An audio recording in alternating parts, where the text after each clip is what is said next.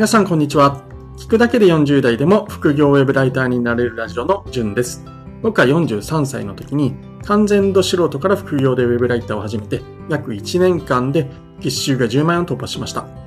この番組は僕が副業で月収10万円になるまでの試行錯誤を発信するラジオです。副業ウェブライターに興味のある方はヒントを得られると思いますので、ぜひ聞いてみてください。はい。2021年10月31日日曜日ですね。本日のお題はですね、あの、昨日とちょっと似てるんですけど、ブログ編になります。だから、あなたの文章はダサい。語尾に注意して幼稚な文章から卒業。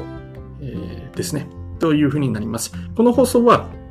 ブログで簡単にです、ますが、連続しない方法はないの？っていうことを、まあ、知りたい方に向けた放送です。おとといの放送で、語尾が被らない方法を12個紹介していますので、合わせて聞いてもらえると、です、ますで語尾が連続してダサい文章になるっていうことを避けられます。おとといの放送は、まあ、ウェブライティング全般に使える方法で、本日は、まあ、語尾に、語尾がですね、重なった時に使える裏技5選。これブログ限定となります。はい。えっ、ー、と、ブログを書いていて、僕はですね、あのー、あるインフルエンサーさんからブログの書き方を教わったんですけれども、文章を、まあ、6つ、6つ以内、え、1つの見出しに対して6つ以内にした方がいいよというアドバイスを、まあ、今もほぼ守っています。で、この6つ、文章6文を超える場合、7分になる場合は必ず場面転換をしましょうということで、まあ、見出しを変えるとかですね、まあ、画像を入れるとか、まあ、そういったことにもこの方法は使えますので、参考にしてみてください。え5つあります。これ皆さんもまブログやってる人は使われてると思うんですけれども、このです、ますが連続した時にこれを意識して入れるとか、今言った通り6分以上超えてしまう場合にこれらを使うということをすると、まブログがですね、ま読みやすく変化に富んだものになるかなっていうふうに思います。5つはですね、え1つ目、吹き出し。2つ目、画像やブログカード。三つ目が、〇〇〇や点点点。四つ目、絵文字や顔文字。で、五つ目、大きいスペースになります。えー、一つ目から、えー、説明していきますと、吹き出しですね。これブログでは皆さん結構当たり前に使っていると思いますけれども、まあ、中には使っていないブログなんかも見かけますので、えー、まあ参考にしてほしいんですけども、吹き出しですね。あの、アイコンとかを使って、え喋ってるようにセリフを入れ込むっていうことですね。これ吹き出しを使うと、文字だけの文章よりも、まあ飽きないし、まあ読みやすくなりますよね。なので、ポイントポイントで、まあ入れるのは、えー、おすすめかなっていうふうに思います。僕もですね、この吹き出しっていうのは、あの、ブログで結構多用していますが、場面転換とかにも使えますよっていうお話です。で、二つ目ですね、画像やブログカード。で、ブログカードはですね、あの、違う記事を紹介するときにも、えー、使うものなんですけれども、文章の間に入れるとですね、まあ、語尾が連続して続いたときなんかも、一回この画像を入れることによって、まあ、切れますので、あの、気にならなくなりますよね。何々です、何々です、何々ですって3分続いてしまった時とか、どうしてもちょっと、本来はそのマスとかに変えた方がいいんですけれども、まあ、ちょっと変えられないな、なんていう時は、間にこの画像とか、ブログカードをポンって入れてしまうと、この連続したものが気にならなくなるっていう、えー、使い方になります。で次はですね、〇〇〇、点点点って。これまあ本来はですね、あの、わかりますよね？あの、句読点ですよね。はい。句点と当点、丸と点、点ですね、日本の。でこれ本来、まあ、それを3つ連続させるっていうのは、ま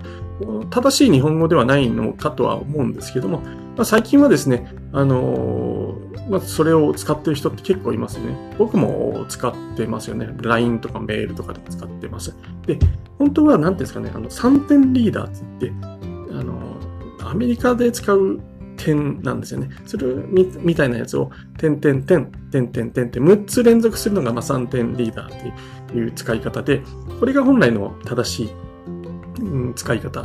点を使う、連続で使う場合の使い方なんですけども、まあ、〇〇〇とか点々点っていうのも、まあ、いいのかなっていうふうに思います。日本語ってまあ常に変わってますし、まあ、最近ではですね、まあ、軽い感じの文章であれば、まあ、硬いことを言わずにですね、これを使うっていうのはありかなと思います。これ、ウェブライティング案件だと、これは NG だと思いますので、まあ自分のブログであれば、えー、自由に、えー、軽い感じにして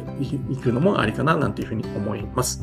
で、4つ目ですね。絵文字とか顔文字って呼ばれるやつですね。これ、〇〇〇よりですね、さらにまフランクな感じでいくのであれば、絵文字とか顔文字、えー、こんなのもありかなっていうふうに思います。もちろんですね、これ、読まれる対象読者を、まあ、ある程度想定していると思うんですけれども、あの、あまあ、想定してない人はぜひ想定してほしいな、なんて思ってるんですけど、えっと、まあ、それの前提で、えー、まあ、お堅い相手を対象にした文章とかですと、当然こんなですね、絵文字、顔文字なんか対応することはお勧めしません。例えば、どうですかね、えっと、あの、文学について説明するとかですね、えー、まあ、医薬品とかちょっと最近難しいのかな。まあ、けど、あの、まあ、そういったものを紹介する、ちょっと固めのブログの時に顔文字がポンポンなんてあったら、まあ、ちょっとこれ本気でやってるのかな、信用できるのかなとかなってしまいます。の で、あの、まあ、はい、顔文字、絵文字使うと、まあ、フランクな感じになるわ、なるのはわかると思いますので、はい、あの、ぜひそこら辺は意識しつつ、まあ、許すのであれば、まあ、顔文字とかそういうのを、使って、えー、表現するっていうのもありかなっていうふうに思います。まあ、本来、ウェブライターとかっていうところでは、えー、言葉を駆使して、ま、勝負するところではあるので、顔文字、絵文字をこう、使うのはどうかなと思いつつ、まあ、ブログだったらいいでしょうというところですね。ボキャブラリーとかですね、表現力のなさを、ま、絵文字でカバーできてしまいますので、はい。えー、まあ、文章力が上がりづらいとかって、あんまり使いすぎると良くないっていうの面はあるんですけれども、あの、まあ、いいのかなというふうに思います。ちょっと真面目な話になってしまったんですけど、はい。たまには息抜きでそういった文章を書くのもありかなっていうふうに思ってます。顔文字、絵文字、えー、たまには使ってみましょうという話です。で、最後ですね、大きいスペース。これちょっと言葉で説明するのすごくすごくも難しくないのか。えっと、普通ですね、あの、文章と文章の間にこう、一行を入れたりすると読みやすくなるなんていう、効果があるんですけれども、これをですね、まあ、です、です、ですと3年間続いてしまったときに、あの、まあ、変えられないって時に、まあ、大きなスペースですね。あの、5行とか6行バーンって開けてしまう。ということで、あの、少しこう間を空けて、えー、休めるんですよね、読者さんが。なので、あの、まあ、そういった使い方もありますよっていうことで、えー、提案です。これ、まあ、ブログは本当自由なので、あの、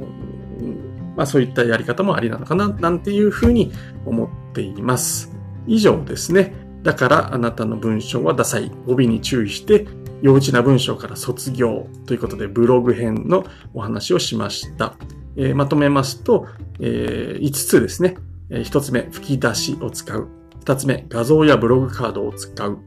えー、3つ目、〇〇〇、点々点を使う。4つ目、絵文字や顔文字を使う。5つ目、大きいスペースを使う。ということで、まあ、語尾が連続してしまった場合、ブログ限定で、えー、まあ、こういった、えー、やり方もありますよというお話でした。はい。えー、ブログも同名のタイトルで記事を書いてますので、URL 概要欄に貼っておきますので、さらに気になる方は読んでみてください。本日は配信を聞いていただきましてありがとうございました。配信を聞いていいねと思った方は、いいねボタンとフォローを押していただけると嬉しいです。質問もいつでも受け付けていますので、ウェブライターのこと、ブログのことや、副業に関することなど何でも気軽に投稿してください。それではまた明日お会いしましょう。じゅんでした。ではでは。